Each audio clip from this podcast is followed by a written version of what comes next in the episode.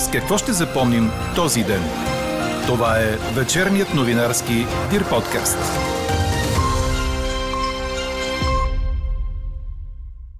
Дори управляващите да успеят да съберат подкрепа за кабинета си, работата по законопроектите след това ще е много трудна, а реформи така не се правят. Останете с подкаст новините, за да чуете още от коментара на политолога от Gallup International Светлин Тачев. И още от темите на 6 юли. Криминално проявеният бивш футболист Георги Семерджиев уби на място две жени при тежка катастрофа в центъра на София и избяга, след като луксозният му автомобил се разцепи на две при удара. Полицията го откри близо до мястото на инцидента в не съвсем адекватно състояние. Властите мълчат по въпроса с цената на природния газ за юли. Нови правила за обучението по право, задочната форма остава. С какво ще ще запомним този ден? Чуйте във вечерните подкаст новини. Говори Дирбеге. Добър вечер, аз съм Елена Бейкова. Чуйте подкаст новините от деня. Динамично и не толкова горещо време ни очаква в следващите няколко дни, обещава синоптикът ни Иво Некитов. Утре ще има облаци, повече около и след обяд. Преди това на северозапад, а в следобедните часове в планините и на изток на места ще превали и прегърми. Дневните температури ще бъдат от около 22 градуса на места в Лодогорието до 33 в крайните северозападни и южни райони. Дали продължаваме промяната ще успее да събере необходимите 121 депутатски гласа за подкрепа на кабинета си в рамките на този парламент. Зависи от това как върви комуникацията с отделните депутати.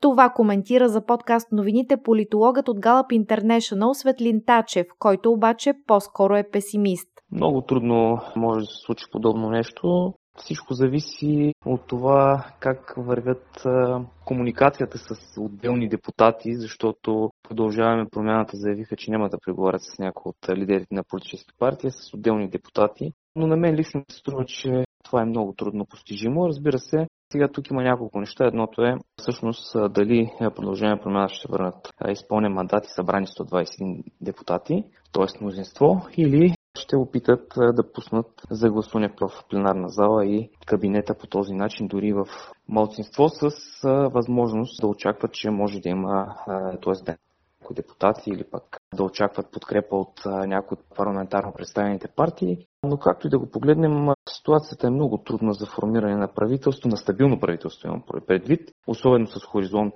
6-9 месеца, в което да направи наистина някакви реформи по простата причина, че дори да съберат 121 депутати, това означава, че тези хора трябва постоянно да са мобилизирани, защото при пълна зала много трудно може да се сформира кворум, ако някой от управляващото множество липсва, което означава и естествено блокаж на работата на правителството. Целият коментар на политолога очаквайте в края на подкаста, заедно с резултата от днешната ни анкета. Промяната продължава да търси 121. Мислите ли, че ще успее?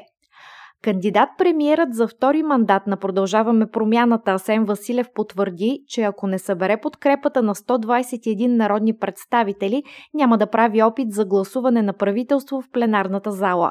Пред журналисти в Министерския съвет той отрече до този момент по време на преговорите с БСП, Демократична България и независимите депутати да са били обсъждани имена на министри. Аз и в началото, още при приемането на мандата, заявих, че ако нямаме 121 депутата, няма смисъл да се представя състав на кабинета и да се гласува в Народно събрание. Правителство на младсинството в такъв парламент няма как да бъде устойчиво и отговорно управление на страната. А в началото на днешното правителствено заседание премиерът в оставка Кирил Петков обяви, че програмата за управление, по която работиха Продължаваме промяната БСП и Демократична България е готова.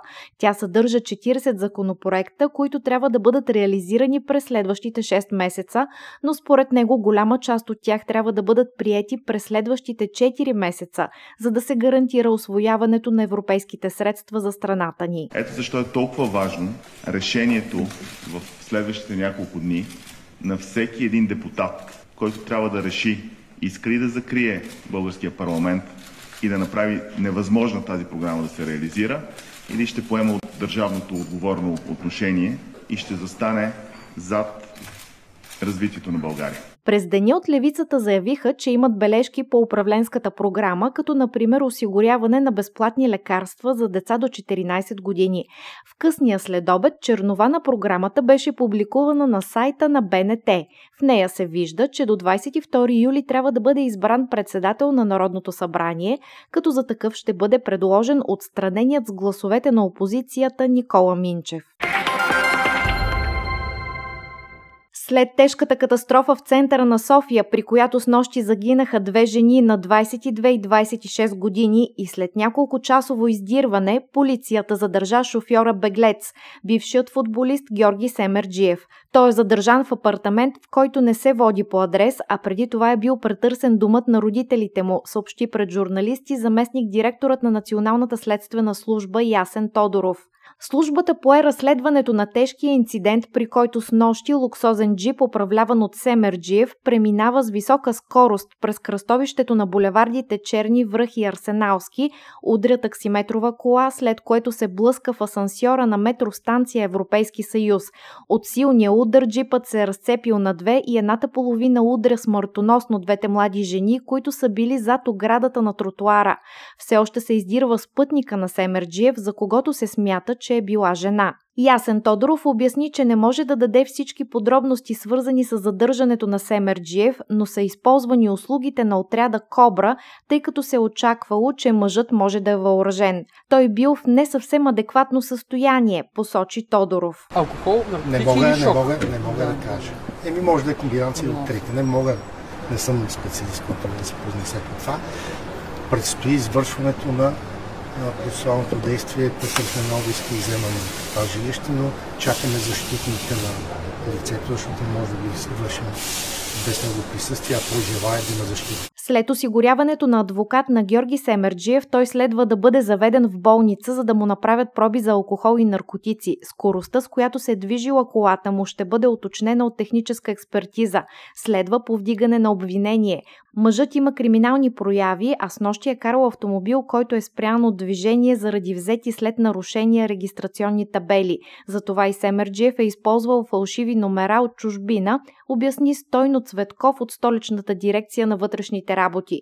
Потвърждава се информацията, че в автомобила му е имало полицейски атрибути. По предварителни данни, вчера, преди тежката катастрофа, Георги Семерджиев е извършил и друго нарушение на пътя. Същевременно от Софийския градски съд съобщиха, че тази сутрин се е провело съдебно заседание по дело, един от подсъдимите, по което е 35-годишният мъж. Той е обвиняем за нанасене на средна телесна повреда. Тъй като бившият футболист не се е явил в съда и не е имал уважителна причина, магистратите са постановили да бъде задържан под стража. Финансовият министр в оставка Асен Василев потвърди думите на Тошко Йорданов от има такъв народ, че са блокирани парите на руското посолство. Василев обаче обясни, че това е станало по силата на наложените от Еврокомисията санкции, а не по инициатива на България. Парите са били предназначени за заплати на служителите и дипломатите на руската мисия у нас.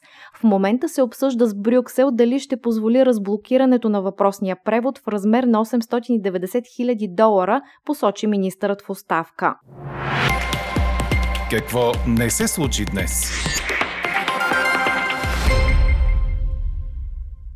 Държавата все още не съобщава каква ще бъде цената на природния газ за юли. Такава информация поискаха четири от национално представителните работодателски организации с писмо до министра на енергетиката и до Комисията за енергийно и водно регулиране във вторник.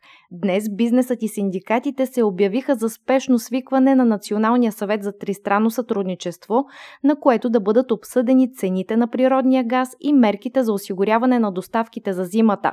Цената на газа се определя месец за месец, като от Българгаз внасят заявление за утвърждаване на предложена от тях стойност на цената, а Държавният енергиен регулатор решава каква да бъде тази цена. И като започнахме темата за газа, Европейският съюз трябва да се подготви за цялостно прекъсване на доставките на газ от Русия, заяви днес председателят на Европейската комисия Урсула фон дер Лайен, цитирана от ДПА. Тя каза, че комисията планира в средата на юли да представи план за действие при извънредни ситуации в целия Европейски съюз, за да бъде гарантирано, че газът тече на там, където от него има най-голяма нужда, ако доставките на синьото гориво от Русия спрат напълно. По думите и вносът на втечнен природен газ от Съединените щати се е отруил в сравнение с 2021 година, а средният месечен внос на руски газ по тръбопровод е спаднал с една трета. Фондер Лайен отхвърли призиви за забавяне на преминаването на блока към възобновяеми източници на енергия на фона на растящата енергийна криза в Европейския съюз. И още от нейното изявление, газохранилищата в Европейския съюз са пълни над 55 на 100. В същото време газовото хранилище в Чирен е запълнено на около 35%, съобщи министърът на енергетиката в оставка Александър Николов. Прави се всичко възможно, за да се подсигурят адекватно всички количества и това ще се случи, увери той пред журналисти в парламента. По думите му, интерконекторът България-Гърция се тества към момента. Предстоят още стъпки, докато започне търговската му експлоатация. Задочната форма на обучение в специалността право във висшите училища у нас се запазва, като хорариумът от часове ще се изравни с този на редовната форма. Това предвиждат новите правила за придобиване на висше образование по тази специалност, одобрени днес от правителството в оставка. Предвижда се още въвеждане на нова задължителна дисциплина в рамките на обучението. Тя ще се казва защита на правата на човека.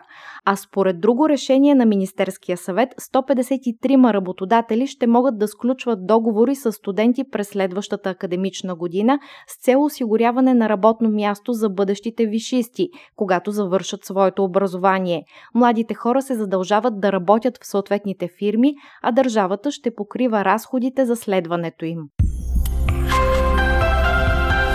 Четете още в Дирбеге! Собственикът на ЦСК Гриша Ганчев и синът му Данаил бяха привикани за разпит от главната дирекция Национална полиция, предаде Корнер. Двамата се явиха в сградата в столичния квартал Младост, придружавани от адвоката на футболния клуб Станислав Трендафилов. Разпитите им продължиха около час, а след тях Ганчеви отказаха коментар. Вие как сте? Аз съм в много добро настроение. Лаконичен бе Гриша Ганчев. Няма какво да коментирам. Сезонът започва, заяви адвокат Трендафилов.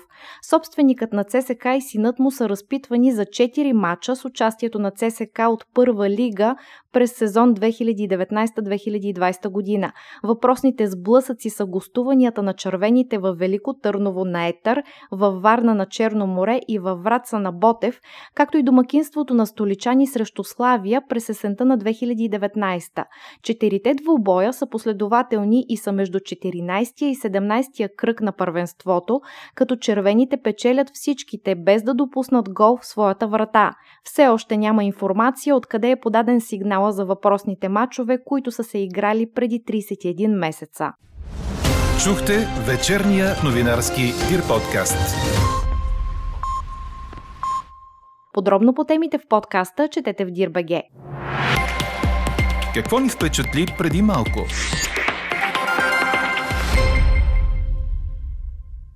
Ще има ли ядрена война? Кой ще спечели? Много руснаци отиват при астролози, за да разберат как ще се развие конфликтът в Украина, пише Франс Прес, цитирана от БТА. В репортаж на агенцията се разказва как в Санкт-Петербург се носи славата на Елена Королова. Тя предсказва победа за Москва на сеансите с клиентите си, които я посещават в апартамента й, където две котки се разхождат сред купчини от книги. Световният катаклизъм ще се засили през септември, но Русия ще излезе от него стабилна и процъфтяваща, уверява астроложката, която взима по 5000 рубли, което се равнява на 80 евро, на консултация. От началото на руското нахлуване през февруари има по-голямо търсене, казва тя, без да уточнява колко точно са клиентите й. В Москва гадателят Константин Дараган прочул се с пророчеството си за респираторна пандемия, което направи преди появата на COVID, направо заявява, че след конфликта Русия ще стане центърът на света. Украинският президент Володимир Зеленски ще си отиде разплакан и ще е последният ръководител на Украина в сегашните й граници, предсказва в Телеграм 49-годишният мъж.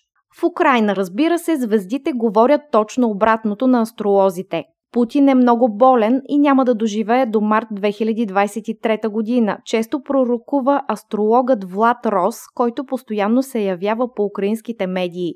Сатурн е в знака на Русия, а Оран е в знака на Украина. Скоро ще победим, уверява знаменитата украинска астроложка Анжела Перо в видеозапис гледан 1 милион пъти от средата на май.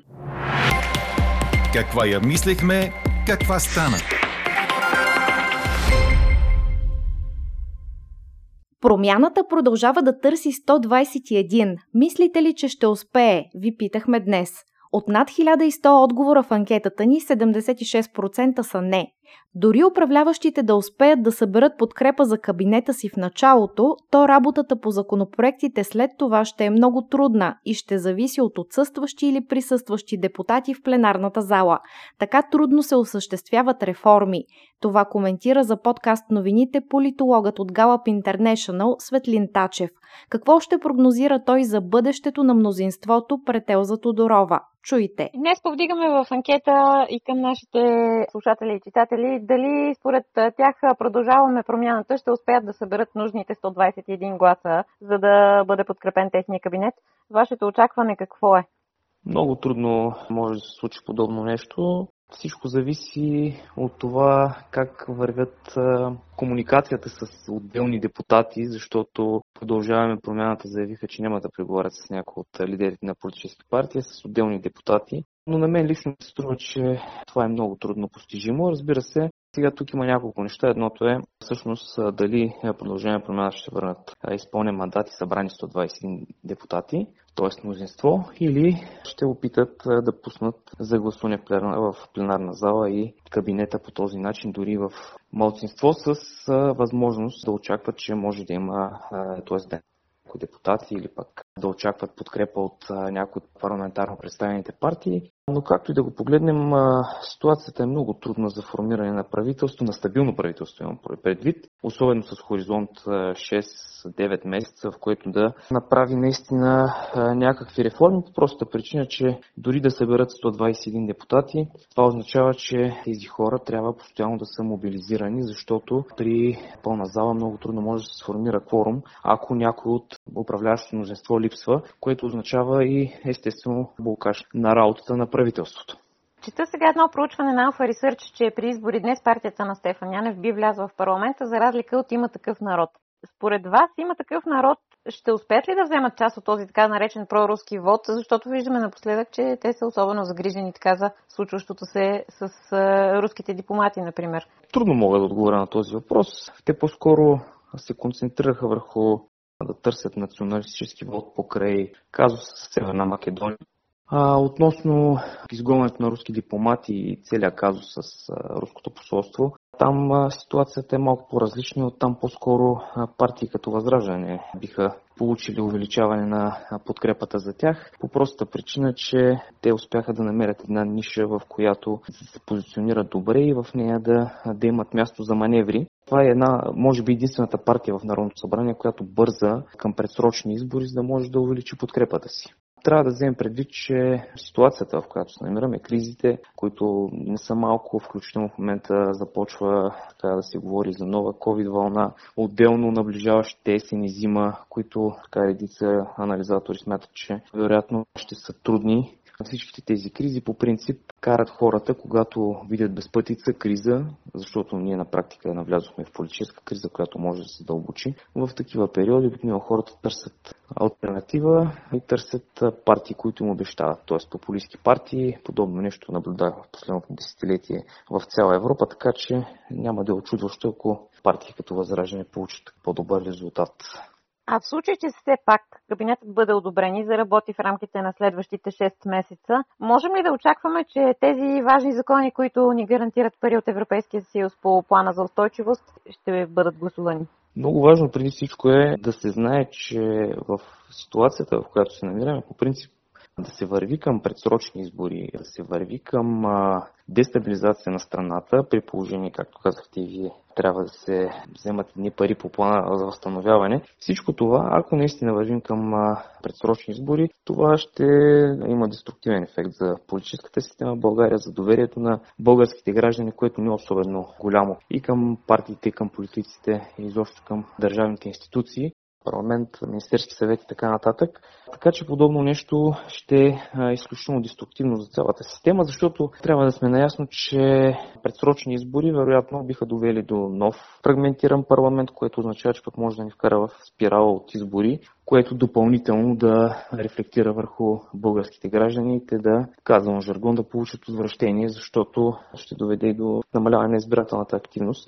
При всички случаи на нас не трябва действащо правителство, защото в условията на кризи, в условията на война, която се води на няколко стотин километра от нас, на нас не трябва действащо Народно събрание и действащо правителство, което да може да взима важни решения в трудни моменти. В това число включвам всичко, плюс нещата около плана за възстановяване. Може би останало неясно за част от хората защо програмата, която приготвя Продължаваме промяната е с срок от 6 месеца. Дали това е тяхната обективна оценка за периода, в който ще функционират? Много проста причина. Те самите вероятно са наясно, че много трудно подобен кабинет може да издържи дълго време. Самото правителство, което на практика беше свалено с вод на недоверие, всъщност нямаше големи очаквания към него, че ще издържи пълен мандат. По простата причина, че това бяха политически формации с различни, с различен идеологически профил, с различни политически нагласи, което неминуемо по една или друга тема ще, ще доведе до така един край на правителството. Той се случи малко по-рано, отколкото се очакваше. Още в самото начало сроковете, така, хоризонта пред него бяха може би до местните избори, очакваше се поне тогава ще издържи. Не се случи това по простата причина, че това са различни партии, които бяха обединени по простата причина, че българският избирател така гласува на изборите, че не даде възможност на една голяма партия да състави правителство или пък тя да е водеща, която да обедини една или две по-малки партии. И затова се стигне до там да се търси възможен компромис между формации, които са различни по своята същност, но това беше необходимо по проста причина, че пътят, изходът към нови предсрочни избори тогава означаваше да влезем в една наистина много, много тежка политическа криза. А затова и сега, според мен, и от продължение промяната, и от останалите две формации са наясно, че подобен кабинет не може да издържи дълго време, по простата причина, че освен всичко това, освен различията, на тях им трябва и стабилно мнозинство, което те нямат, а дори да намерят, то ще е на ръба. Тоест, те трябва постоянно да стоят на мускули, да се държат, за да могат да управляват без да има блокаж в правителството. И за това и срокът, който си поставят, със сигурност са наясно, че не може да бъде много дълъг. Аз самият не съм убеден, че дори този срок, който са поставили, дори да се състави такова правителство е изпълним. Питам напоследък нашите събеседници как виждат изхода от политическата криза, в която се намираме. Питам и вас този въпрос. Много труден отговор, защото ситуацията предразполага към още по-голяма фрагментация, но Пътят е само един и той минава през комуникация, през диалогичност и през градене на мостове по простата причина, че няма как в ситуацията, в която се намираме, в изобщо в начина по който гласуват българските граждани, да се търси вариант различен от коалиционни управления. Просто в България в последните години този вариант е единственият коалиционно управление. Той не е само в България, в Централна Европа също може да се наблюдава коалиционните управления, са единствената форма на управление и тук политиците трябва да се съобразяват с решението на българските граждани, трябва да търсят диалогичност, трябва да търсят компромиси, трябва да подават ръце, за да може наистина страната да се управлява, да е стабилна и да върви напред, защото альтернативата означава изпадане в политически хаос, в политическа криза, много дълбока политическа криза, което може да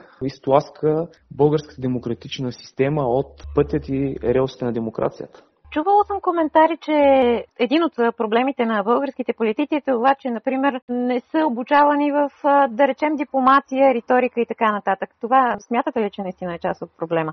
По-скоро проблемът при българските политици, че от една страна им липсва диалогичност между самите тях, защото на, голямото, на големите разделения. Минаха времената, в които се чертаяха червени линии между комунисти и антикомунисти, между леви и десни, между консерватори и либерали, колкото и да ги има тези разделения, ситуацията, особено в момента, предразполага към точно обратния вариант, към това да се комуникира, да се търси изход от кризата, като разбира се, тук аз не мога да се съглася напълно, че им липсва нещо повече от това. В България проблемът е основният. Това е, че всичко е на базата на личности, на личностното его, на това как ще се представя пред избирателите. Между другото, липсва в България нещо много голямо и това е комуникацията не просто между политическите формации, а липсва комуникация и между от една страна политическите формации и техните избиратели, но разбира се, липсва комуникация между правителствата и избирателите. И между другото, това беше един от проблемите на правителството на Кирил Петков,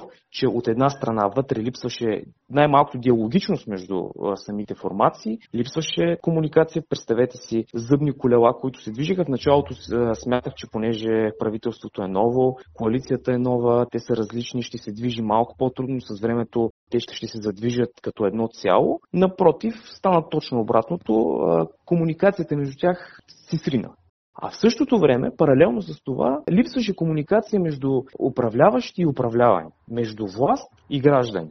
И това, разбира се, породи също големи напрежения, защото гражданите не могат да разберат те какво искат да направят. А управляващите не могат да обяснят какво искат да направят. И точно подобни липси на комуникация всъщност доведоха и до голяма част от това да сме в криза в момента. Така приключва днешната ни анкета. Новата тема очаквайте утре сутрин точно в 8. Приятна вечер! Слушайте още, гледайте повече и четете всичко в Дирбеге.